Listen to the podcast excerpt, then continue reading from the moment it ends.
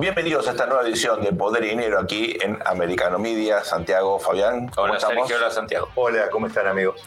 Les propongo volver a poner nuestro foco en la invasión de Rusia a Ucrania. Como ustedes saben, se cumplieron bueno, ya más de 12 meses.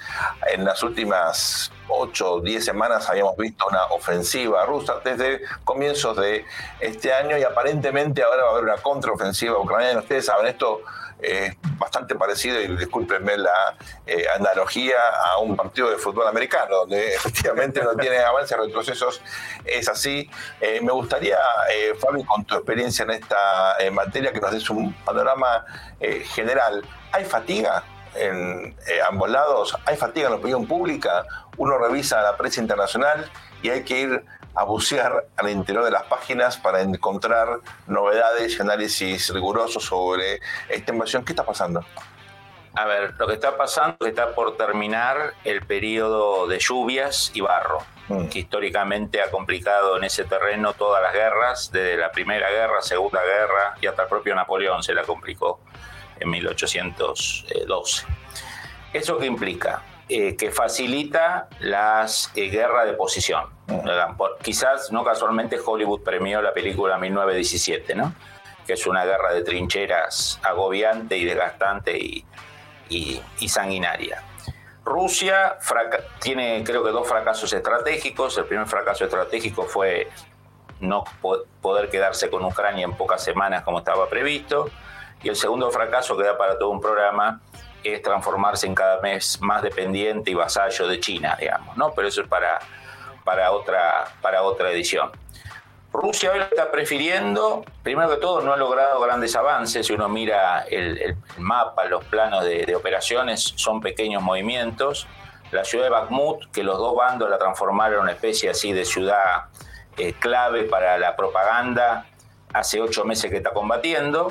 Ucrania no cede nunca ninguna ciudad. los rusos la tienen que destruir a la faz de la tierra porque Ucrania no retrocede, excepto cuando ya está aniquilado todos sus hombres, como ya hizo en Mariupol.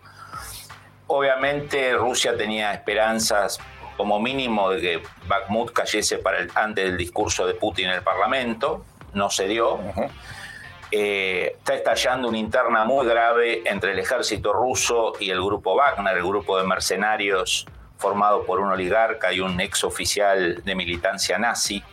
Eh, por eso se llama Wagner el grupo, ¿no? en homenaje al músico favorito de Hitler. ¿Pero no era que la invasión de, perdón que te interrumpa, Fabi, que la invasión de Rusia era porque había nazis en Ucrania? Mm, parece que, que no. La primer pero amigos, hay nazis en Ucrania, no, no bromen con eso. Sí, pero no Zelensky, digamos, ¿no? no, Zelensky no, pero, pero Sergio, si vos tenés familia en Ucrania y sabés eso, ¿de qué me hablas? Bueno, que te digo que en todo caso hay nazis en Ucrania y también. Y también bueno, ah, bueno, ahora, ahora entramos, porque justamente una de las cosas que nos está dejando, no sé si está con amigo de este conflicto, es que por lo menos a mí me tiene harto el tema informativo. En, este sentido, leo prensa de un lado, mueren 10 eh, rusos por cada ucraniano. Leo la prensa del otro lado, me dicen mueren al revés, 7 a 1. Es probable que los dos mientan. Puede ser que te mientan tanto que los dos. Eh, Yo, la verdad. En todas las guerras. La guerra es así. Como decía Churchill, cuando empieza la guerra termina la verdad, digamos. ¿no? Así es. Entonces, para resumir, yo creo que Rusia eh, hoy está prefiriendo una guerra de desgaste, una guerra de trinchera, aprovechando la mayor cantidad de población, la mayor cantidad de reservas de munición que tiene de la época ya de la Guerra Fría.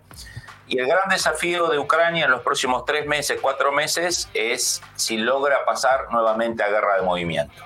¿Los tanques ayudan para eso? Bueno, no solo los tanques, sino que lo que está tan, tan, toda la prensa, como dice Santiago, a veces de manera muy superficial, a veces por ignorancia, otras veces porque es parte de la propaganda de los bandos. Eh, en Occidente tenemos una ventaja que es una variedad de, fuentes de información, ¿no? Eh, algunas cerradas, otras exageradas. En Rusia ven todos el mismo canal y la misma radio, digamos. Así que nosotros en eso tenemos alguna, podemos seleccionar, diferenciar, eh, digamos, un poco el material.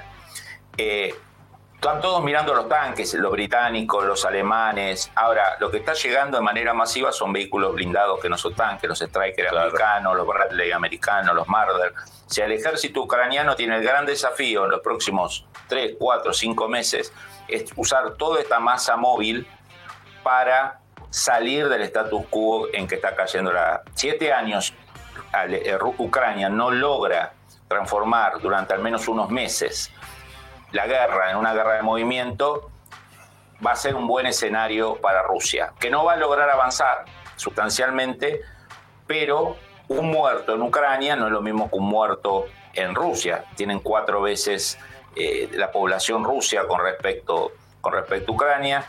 Eh, Rusia tiene sus propios arsenales de millones y millones de municiones acumuladas en las últimas eh, décadas. Ucrania depende de la llegada de todo desde Occidente.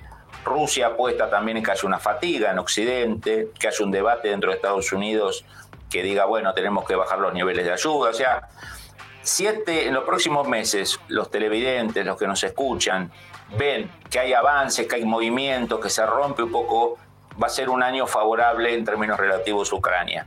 Si seguimos con el tema de desgaste y trinchera, es la apuesta que tiene Putin frente al, fracaso original, lo que le queda es una guerra de desgaste de largo plazo. Santi, económicamente, económicamente contanos cómo están ambos países. Uno lee que Rusia bueno, tuvo consecuencias, pero no tanto como las esperadas, que cayó la reserva, pero sigue teniendo un nivel muy impactante. Eh, Ucrania, por supuesto, tiene una destrucción. Leí eh, que la reconstrucción costaría algo así como 450 billones Claro, es una cifra muy, impactante. Un PBI, claro, muy impactante. Eso, y, y ¿quién, lo, financia, ¿no? por supuesto. ¿Cómo, ¿Cómo está esa situación económica? Mira, eh, yo creo que a nivel concluyente, eh, yo creo que más bien puedo, eh, puedo hablar de algunos datos parciales que son reveladores. En el caso de Rusia, la economía se estima, estimación del Banco Mundial, la última que vi, alrededor de 1.8 o 2% de caída en 2022. Es una caída muchísimo inferior a la caída que estaba prevista.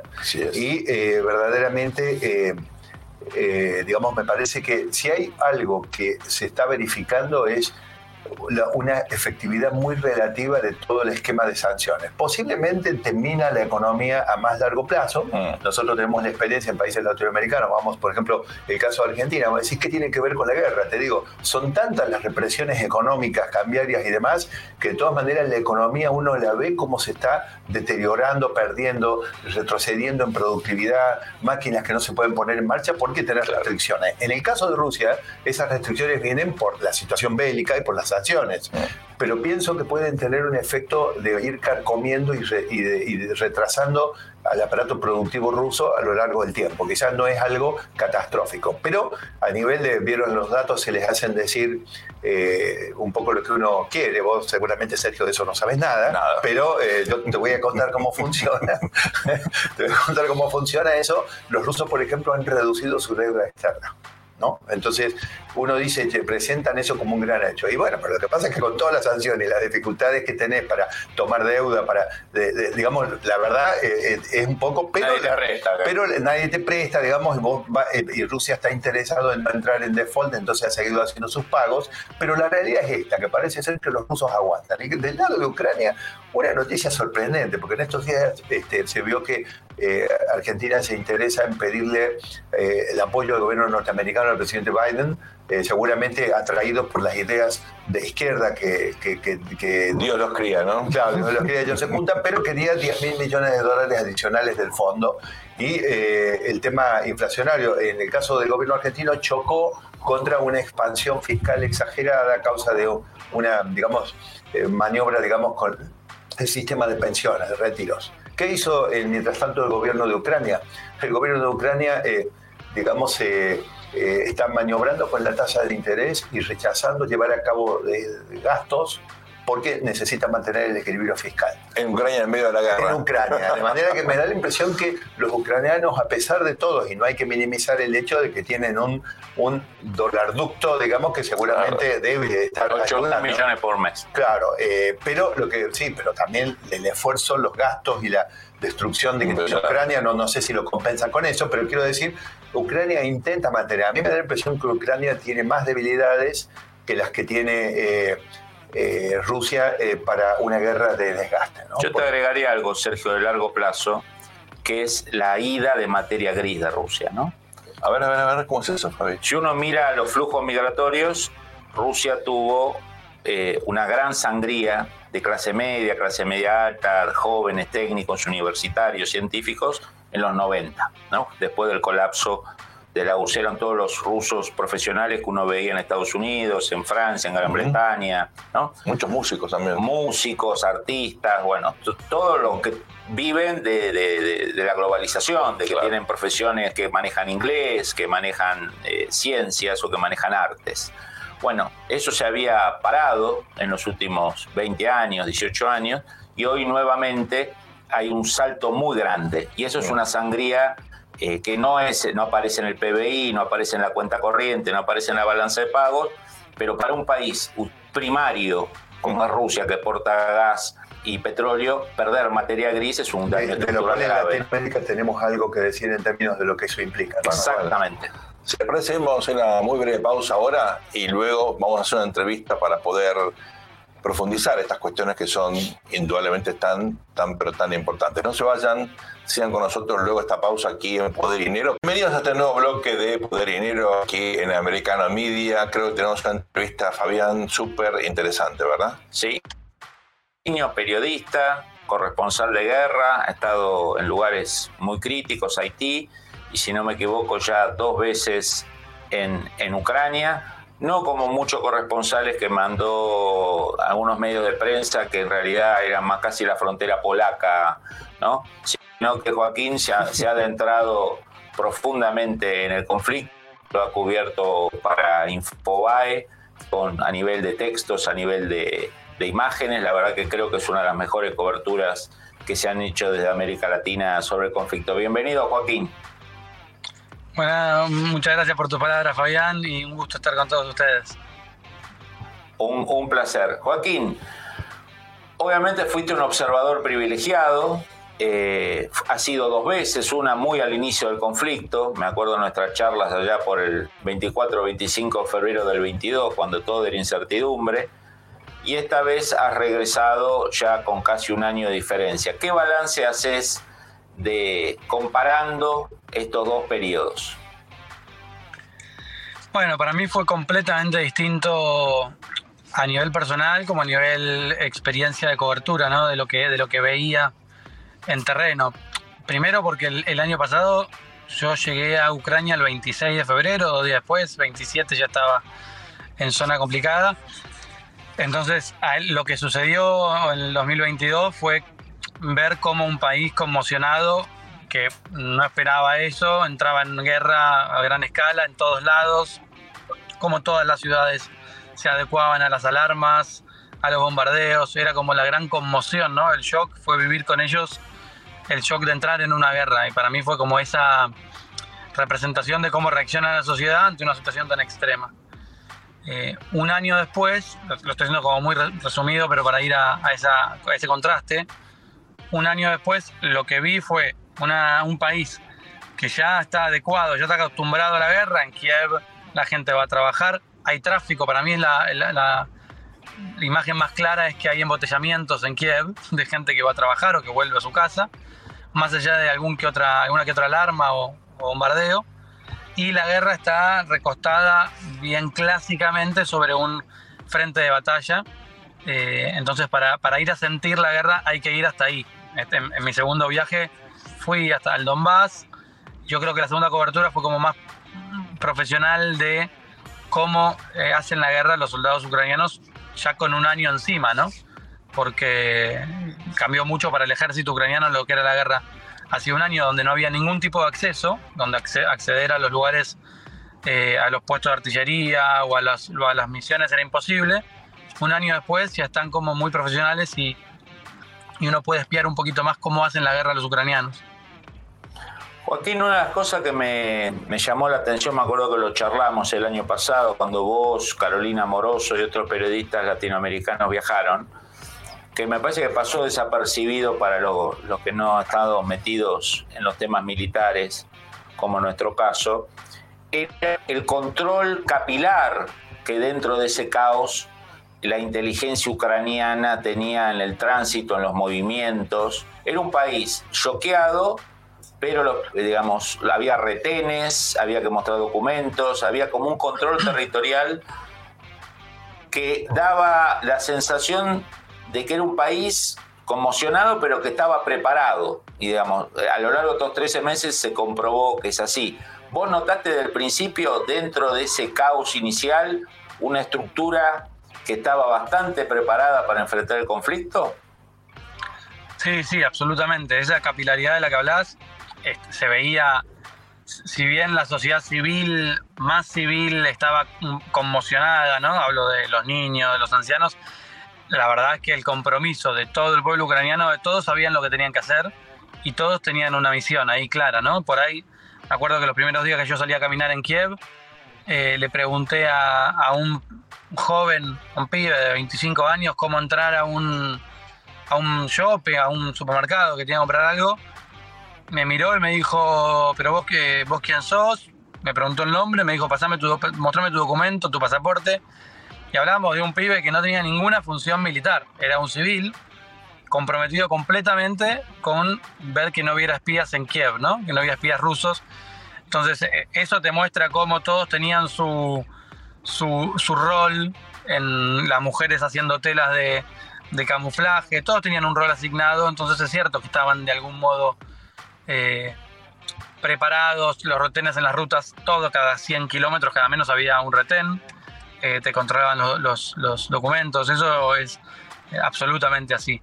Ahora bajó un poco ese nivel de control internamente, yo entiendo que es porque tienen menos o más controlado, más inteligencia, y está todo más aplicado. Hicieron razas muy importantes, ¿no? Han detenido mucha gente ligada al espionaje ruso. Exactamente, eso se relajó bastante. Eh, y eso bueno, hace que sea un poco más fácil trabajar. Contarle un poco a nuestra audiencia eh, cómo es el trabajo de corresponsal de guerra. Porque usualmente la gente conoce periodistas o periodistas que son enviados a la guerra. Pero para aquellos que se han especializado, digamos, ¿cuál es el, curso honorum que vos has hecho para, digamos, meter más allá de tu padre militar? Eh, yo la verdad que puedo decir que hablo de cómo ser un corresponsal de guerra a partir de haber conocido a los más grandes que conocí en, Ucrania, sobre todo en el primer año, haber conocido a grandísimos corresponsales, muchos de ellos fotógrafos, ganadores de premios Pulitzer, de WordPress, eh, que, personas que están acostumbradas, que son realmente corresponsales. Eh, y es muy interesante de ver cómo cuando comienza el conflicto se, se, reúnen todos, se encuentran, se saludan, uh, no te veo desde Afganistán, no te veo desde Irak. Es un club, es un club ya. Es un club absolutamente que se reencuentran como viejos amigos, algunos llegan sin una pierna, me acuerdo de Morenati, por ejemplo, un fotógrafo español, eh, que ganó un, Pulitzer por una foto que hizo en Siria, perdió una pierna en, esa cobertura, otros perdieron ojos. Entonces se reencuentran y empiezan a pasarse contactos. El primer trabajo de un corresponsal es tratar de conseguir un buen fixer. Un fixer es una persona local que tenga acceso, que tenga acceso a, historias, a militares, a, eh, a, frentes. Entonces, una vez que tenés un buen fixer y un buen conductor, y tenés tu equipamiento de chalecos y demás, puedes empezar a trabajar, a moverte en terreno eh, y empezar a recorrer distintas zonas. Es un trabajo que a mí en lo personal me lleva unos días a adecuarme a, la banda de sonido, ¿no? porque el bombardeo es permanente eh, y es algo que, que choquea bastante, hay que adecuarse un poco a eso, pero los grandes corresponsales ya identifican un sonido, si es un outgoing o un ingoing, o sea, si es una bomba que sale de defensa o una bomba que entra, si entra más o menos cuán cerca está. Y es muy gracioso porque yo en los primeros días escuchaba una bomba que caía, decía, uy, ¿dónde cayó? Así me voy para otro lado a protegerme. Pero yo estaba moviéndome con corresponsales en serio que decían, uy, miraban para dónde, buscaban el humo y iban exactamente a ese lado para ir a hacer la foto. Eh, un poco así. al principio vos ibas para el otro lado del humo, ellos iban para el humo. Exactamente. Yo finalmente iba con ellos para el humo porque estaba con ellos y no quería, no quería quedar muy mal, digamos. Eh, pero bueno, así me fui formando, la verdad, porque estos tipos son una, tienen un instinto eh, increíble y bueno, sobre todo que los fotógrafos necesitan llegar primero y, hacer la foto. y después hay una regla de oro que es que algo que sucede mucho en el ejército, que es eh, correr y esperar, o esperar y correr, ¿no? Porque la guerra tiene muchísimo de espera, de estar en un lugar esperando por ahí seis horas un acceso. No es para ansiosos. Seis horas, siete horas, y cuando llega el acceso es bueno, corran, corran ahora, tienes un minuto. Entonces correr y esperar este, tiene mucho de eso el trabajo de, corresponsal eh, y de hacerte un núcleo de gente de confianza con la que puedas cuidarte las espaldas, ¿no? Joaquín, eh, la verdad que es impactante lo que estás contando y uno se imagina en, esas imágenes que estás compartiendo, esos momentos debe ser muy conmocionante. ¿Qué fue en tu experiencia individual lo que más te impactó? ¿Cuál, es el, hasta ahora, ¿no? en este año y pico, la imagen o el recuerdo más fuerte de todo lo que viste? Y eh, para mí tuvo mucha contundencia dramática y, fue la imagen que más me costó digerir y de hecho uno de los, de los que provocó que terminara mi primera parte en la, primer año de cobertura, que fue entrar a Bucha. Entrar a Bucha en los primeros días de Bucha, para quien no recuerde, fue esa ciudad lindante a Kiev, que fue tomada por los rusos eh, durante más o menos un mes y cometieron todo tipo de crímenes de guerra y, de torturas y, y una matanza. Eh, a mí me tocó estar en Kiev los días que los rusos se fueron de Bucha, entonces pude entrar a Bucha al segundo día que fue liberada, días en que todavía había cuerpos en las calles, las ciudades completamente, las, perdón, los edificios completamente destruidos y de hecho uno donde habían estado los rusos ocupando, me acuerdo que llegué, estaba en la Z de, que insignia de uno de los batallones de los rusos eh, y una cocina que todavía echaba humo, eh, todo como muy fresco y ni hablar de los cuerpos, ¿no? Y una de esas imágenes muy duras que retratamos en, un artículo de Infobae fue entrar a un sótano donde encontramos cinco cuerpos maniatados con signos de tortura. Joaquín, si te parece bien, ahora hacemos una muy breve pausa. En un ratito volvemos con eh, la continuidad de este diálogo que realmente es tan pero tan impactante. No se vayan, ya volvemos. Bienvenidos a este nuevo bloque de eh, Poder y Dinero. Estamos continuando esta entrevista eh, con Joaquín, que realmente nos dejó muy, muy conmocionados esa experiencia de corresponsal de guerra, creo que eh, es única. Eh, Joaquín, me gustaría que nos cuentes desde el punto de vista tuyo, personal, individual, ¿Tenías una experiencia previa como corresponsal de guerra? ¿Esta fue la primera vez que te pusiste a un entorno de esta naturaleza? y si no era la primera vez, ¿qué, diferencia notaste con respecto de experiencias anteriores? Bueno, la verdad es que como guerra clásica sí fue la primera experiencia porque yo había estado en, otras situaciones de conflicto como en, en Venezuela en el 2019, en, los meses de mucha conmoción, del intento de ayuda humanitaria, entrada de ayuda humanitaria por la frontera, fueron días agitados. Estuve en Haití en algún momento, estuve en, en una de las revoluciones en Egipto, en el Cairo, contra la constitución de Mursi, y, y también fue, fueron días de mucho, eh, muy agitado, pero la verdad es que comparado con esto, eh, nada, nunca, nunca tuve una, experiencia tan eh, envolvente, ¿no? Porque estar en, entrar en un país en estado de guerra y, y, a la magnitud que tuvo esta, esta guerra fue algo que no puedo comparar con nada, sinceramente. Lo único que puedo compararlo es con escenas de películas de la Segunda Guerra Mundial, de Vietnam, o sea, con, con lo que tenía en el imaginario eh, de, lo que, de lo que era una guerra. Eh, porque después estuve en un montón de lugares de conflicto y, complicados, pero es otro tipo de riesgo, ¿viste? Y me lo explicaba muy bien un, un amigo que me hizo corresponsal, que él cubrió Siria varias veces, y me decía, cubrir acá, una experiencia, una, una manera de verlo particular, me decía, esta guerra es más fácil, porque en esta guerra si te pasa algo, lo que te pasa algo es que te cae un misil en la cabeza y eso se termina rápido en otras guerras eh, podía ser mucho más lento, más complicado. Esta es una guerra mejor, decía. Te toman de rehén los terroristas, te secuestran, ¿no? Es, Exactamente. Es una, la ventaja de una guerra convencional, digamos. Exactamente. Eh, bueno, no sé si es realmente una ventaja, pero bueno. no, al menos, al menos digamos, no, no sos parte de un show, eh, Al Qaeda te filma, te pone un mameluco, te, digamos, digo, la diferencia entre un combate donde hay dos bandos que van a tratar de no, provocar un incidente internacional afectando a un periodista extranjero, creo que tu, colega se refería a eso, ¿no? A caer ahí sí, hay unos cuantos Claro, a caer ahí. Lo, lo, peor no es que te pongan un mameluco naranja y que te filmen. Lo peor es que cuando termina la filmación te, te, te, te cortan la cabeza. Joaquín, te quería hacer una consulta, obviamente más allá de tu cobertura para Infobae, que fue fabulosa. Eh, de, las coberturas que vos viste de los grandes medios internacionales, europeos, americanos, ¿cuál te pareció la más convincente, la más equilibrada?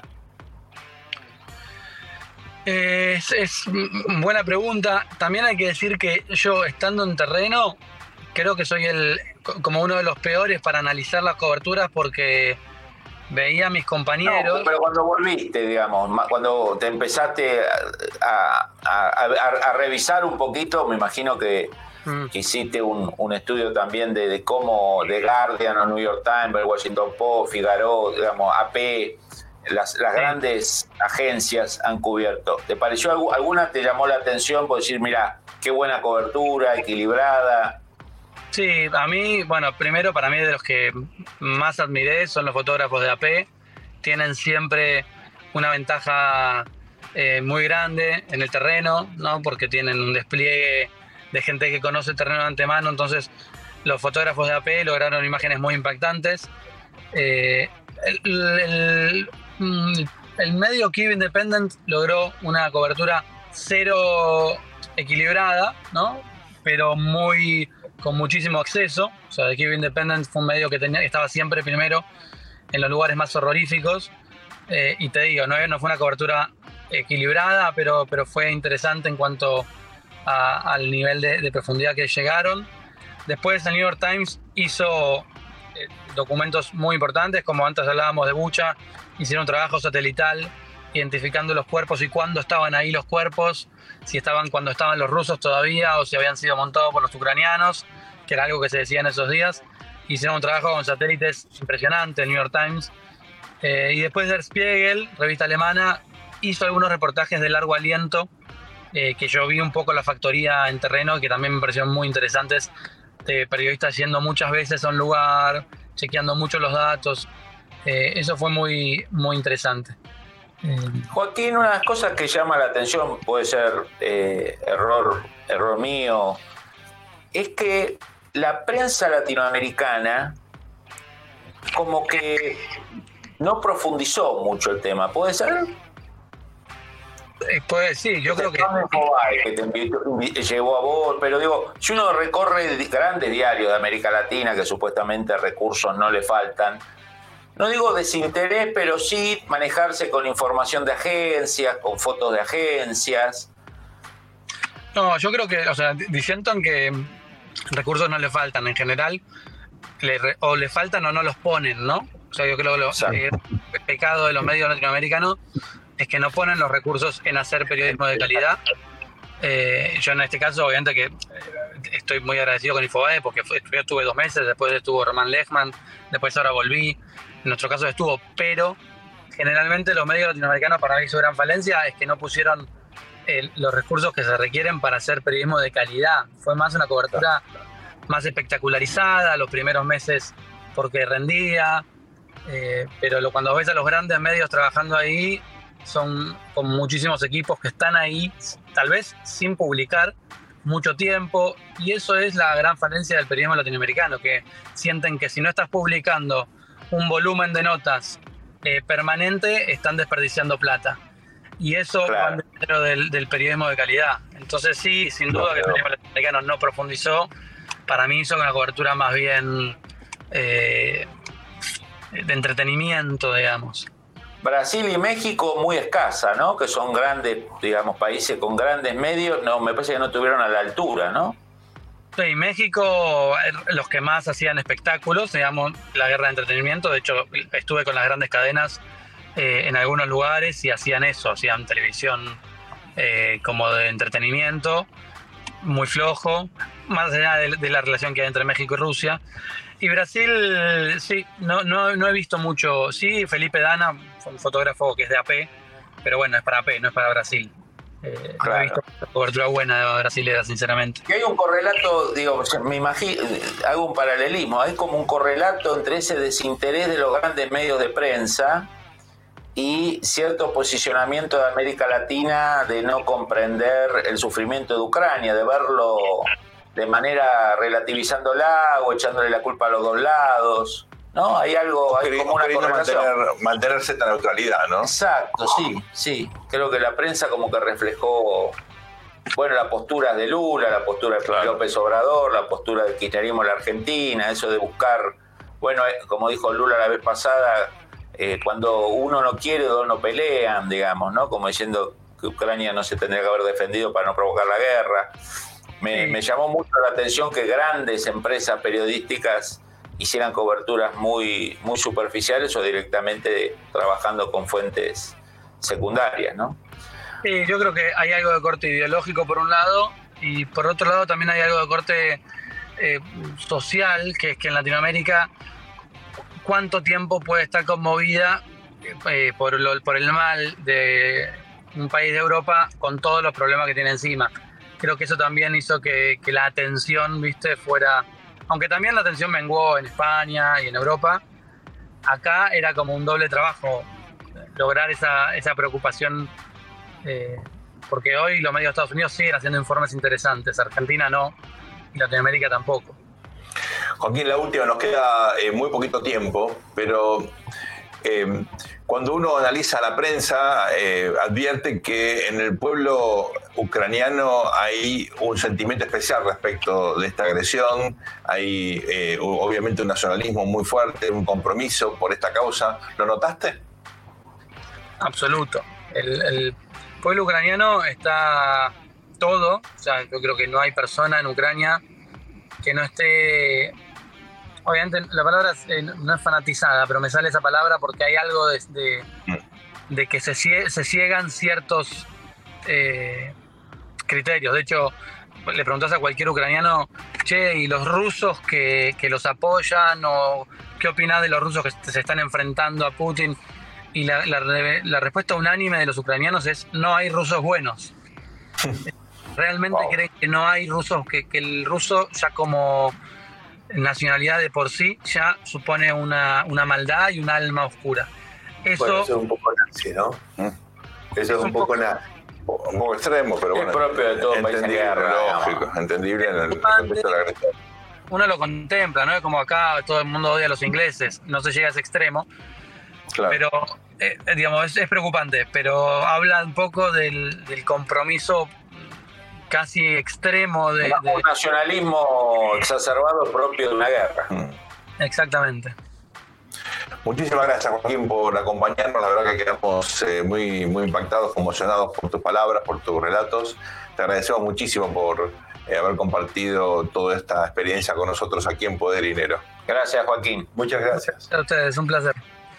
Ustedes no se vayan, enseguida volvemos luego de esta muy breve pausa con más Poder y Dinero. Bienvenidos a este cuarto y último bloque de Poder y Dinero aquí en Americano Media. Fabi, luego este análisis me gustaría retomar algo que vos sugeriste al comienzo del programa y es que hay una relación cada vez más intensa, pero no equilibrada entre Rusia y China, que por el contrario Rusia estaría aquí yendo, bueno, eh, en eh, un plano asimétrico en su vínculo con China. El ganador de esta contienda entre Rusia y Ucrania, entre Rusia y Occidente, es efectivamente China. Sin duda. Y voy a una anécdota, digamos, de, cómo históricamente se han llevado Rusia y China. O primero, cómo se perciben, digamos. Usemos un personaje supuestamente progresista, entre comillas, que fue Lenin, ¿no? El fundador del Partido Comunista soviético. En 1905, Lenin escribe una carta desde su exilio, después de fracasar eh, la revolución de 1905 contra el zar, donde dice el zar se tiene que ir. Entonces uno empieza a leer la carta, dice, bueno, se tendrá que ir por déspota, por monárquico, por clerical. No, no, se tiene que ir porque perdió una guerra con un país de una raza inferior como Japón. Raza inferior. Raza inferior. No perdió con un europeo blanco, perdió con asiáticos. Estamos hablando del ala izquierda de Rusia, supuestamente el progresismo. Raza inferior. Raza inferior, ¿no? O sea, entre Adolfo Hitler y esa carta hay, hay una, brecha chiquita, ¿no? ¿Cómo disfruta Fabián sacándole los trapitos del sol a no, no, no, no, vamos a hablar de la homofobia, de, de, Trotsky, de Trotsky fundando el Ejército Rojo poniendo pena de muerte a la homosexualidad, no vamos a adentrarnos en, la, en la relación del comunismo. Pero Rusia siempre vio a China, la Rusia zarista y la Rusia soviética, como inferiores. Y de hecho, en el único momento histórico que se llevaron muy bien los dos fue del 49 al 53, cuando Stalin era el jefe político de Mao. Después de la muerte de Stalin se empieza a distanciar. Esto duró durante toda la Guerra Fría. Y lo que está pasando ahora, y creo que lo escenifica la reunión del otro día, yo le sugiero a la audiencia que vea el video de, la reunión de Xi Jinping con, con Putin, pero la, parte en que caminan, en que entran. El lenguaje corporal. El lenguaje corporal es de un jefe y, de un subordinado. Por primera vez, digamos. O sea, el, el actor fuerte, el que caminaba un poco adelante, el que marcaba los tiempos, creo que por primera vez en 500, los 600 años de historia rusa, e, es China. ¿Y a dónde voy con esto? No ahora, no mañana, no pasado, pero me parece que algún sector de la inteligencia, de las Fuerzas Armadas y de la diplomacia rusa se va a empezar a preguntar, ¿tanta pelea con Occidente para ser poderosos y recuperar prestigio? Y por el otro lado, nos transformamos en subordinados de China. Yo creo que ahí hay un desafío diplomático estratégico que Rusia se te va a tener que plantear y que una administración americana, inteligente, sofisticada, con visión de largo plazo tendría que aprovechar. ¿Esa sería la administración Biden? Eh, mm, no, no indica que cumpliría todos los requisitos, no. ¿Cómo es esto, Santiago? Bueno, yo creo que, eh, bueno, la verdad que impecable lo de, lo, de Fabián, ¿no? Aparte, como, como te dije antes, cómo disfruta mostrando todas las incoherencias y yo diría los pecados originales gravísimos del marxismo, ¿no? de sus principales figuras desde, desde el inicio. Pero bueno, pasando a la situación actual, digo, eh, a mí me parece que de todas maneras, eh, durante un tiempo, eh, esto se va a mantener porque me parece que la interdependencia que se ha, digamos, establecido entre los sistemas económicos, financieros de los dos países es muy grande. Eh, y eh, creo que es muy mala noticia para los Estados Unidos, amigos. Muy mala noticia para los Estados Unidos.